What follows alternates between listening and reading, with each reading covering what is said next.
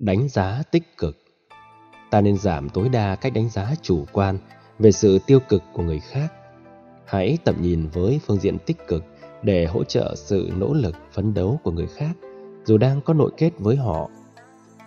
Đôi khi tình cảm đối xử được sánh như thủy triều lúc lên lúc xuống, đôi lúc giống như dòng thác chảy cuồn cuộn, khi lại giống mặt nước hồ thu. Do vậy, trong quan hệ con người, cần lưu ý đặc điểm trong giao tiếp. Có người nói rất nhiều, thậm chí không để người khác nói, nhưng có người không hề nói lời nào, ngay cả khi cạy miệng. Cuộc sống đôi khi có những xúc cảm quá đáng, làm con người không cân bằng được tâm lý. Do đó, đối với người kém hiểu biết và không thích sự im lặng đáng sợ, mối quan hệ biến thành sấm sét trong lòng. Có thể tìm đủ mọi cách kích thích người ta nói, nhưng nếu họ không chịu được được thì lập tức phản ứng và thậm chí phản ứng gay gắt. Nội kết từ đó cứ tiếp tục diễn ra. Cần điều chỉnh hành động lời nói sao cho phù hợp, tránh gây tác động mạnh đối với người khác để nội kết không bị vỡ tung. Tránh không để cảm giác và âm thanh bị biến dạng trong mối quan hệ tình người. Đây là một trong những cách thức giảm thiểu nội kết, chứ chưa phải là giải pháp tốt.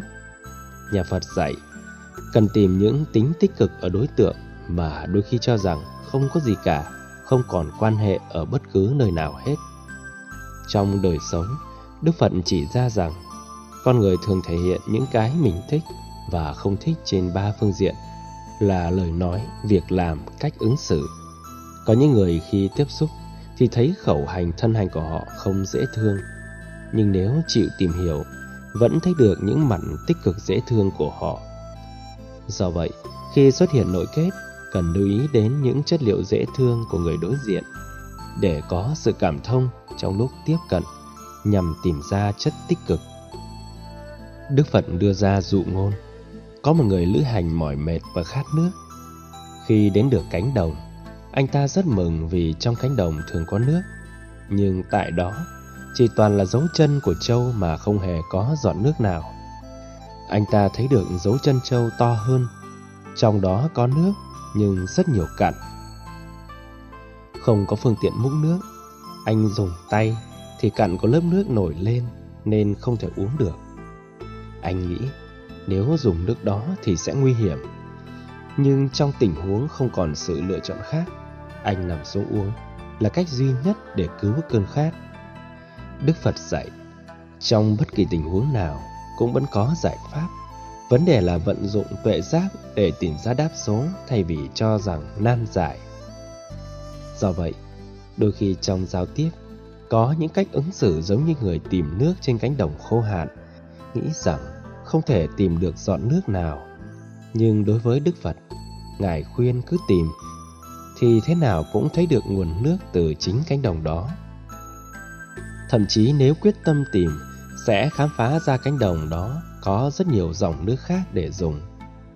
Đức Phật dạy, một người có tính xấu nhất vẫn có thể tìm được những điểm rất dễ thương nếu từng xem phim Con Bạch Tuộc của Ý, hẳn sẽ thấy những con bạch tuộc rất độc ác.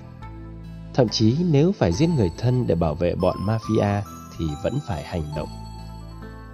Trong khi đó, đối với những con chó mèo, chúng lại có tình cảm rất là đặc biệt. Dù trong con người tiêu cực, nhưng họ vẫn có những mặt tích cực, những hạt giống của sự thương yêu hiểu biết và cần khai thác để những hạt giống đó được tươi sống nên thấy con người như những file chứa nhiều tập tin và dữ liệu. Có những dữ liệu đã hư, song vẫn có thể kích hoạt lại để sử dụng nếu cần. Mối quan hệ của con người cũng giống như những tập tin kia. Nếu thấy được giá trị từ những điều phân tích trên thì tin tưởng rằng không có bất cứ nội kết nào không thể tháo gỡ. Khi thấy được những chất liệu của người khác thì sẽ vô hiệu hóa những nội kết nhỏ nhất. Từ đó có thể cùng sống với nhau bằng những hình ảnh rất đẹp. Cũng giống như hình ảnh của hoa hồng, bề ngoài rất nhiều gai, nếu bất cẩn chạm tay phải thì chảy máu, nên nhiều người không thích tiếp cận với hoa hồng. Nếu tìm cách hỗ trợ bằng cách đeo găng tay, sẽ tránh bị tổn thương. Lại có những người chuyên trồng hoa hồng nên biết bí quyết để không bị gai đâm. họ có thể thưởng thức được nét đẹp của các loài hoa. Tương tự, trong tất cả các mối nội kết, nếu biết cách cũng sẽ giải quyết được. Vấn đề ở đây là nhìn như thế nào, vận dụng và tìm cách tiếp cận an toàn ra sao. Nếu chấp nhận giá trị của sự thách thức, thì sẽ có những giá trị rất thích đáng trong cuộc đời. Cho nên khó khăn nhất là nhân tố giúp thành công nhất. Dân gian Việt Nam có câu, không vào hang cọp thì làm sao bắt được cọp con. Trong các mối quan hệ tình người, sau khi đã tìm ra nguyên nhân khắc phục hóa giải được nội kết đó, thì người ta sẽ thương, gần gũi, tôn trọng nhau. Dĩ nhiên tình cảm được phát triển và gắn kết tốt đẹp lâu dài hơn.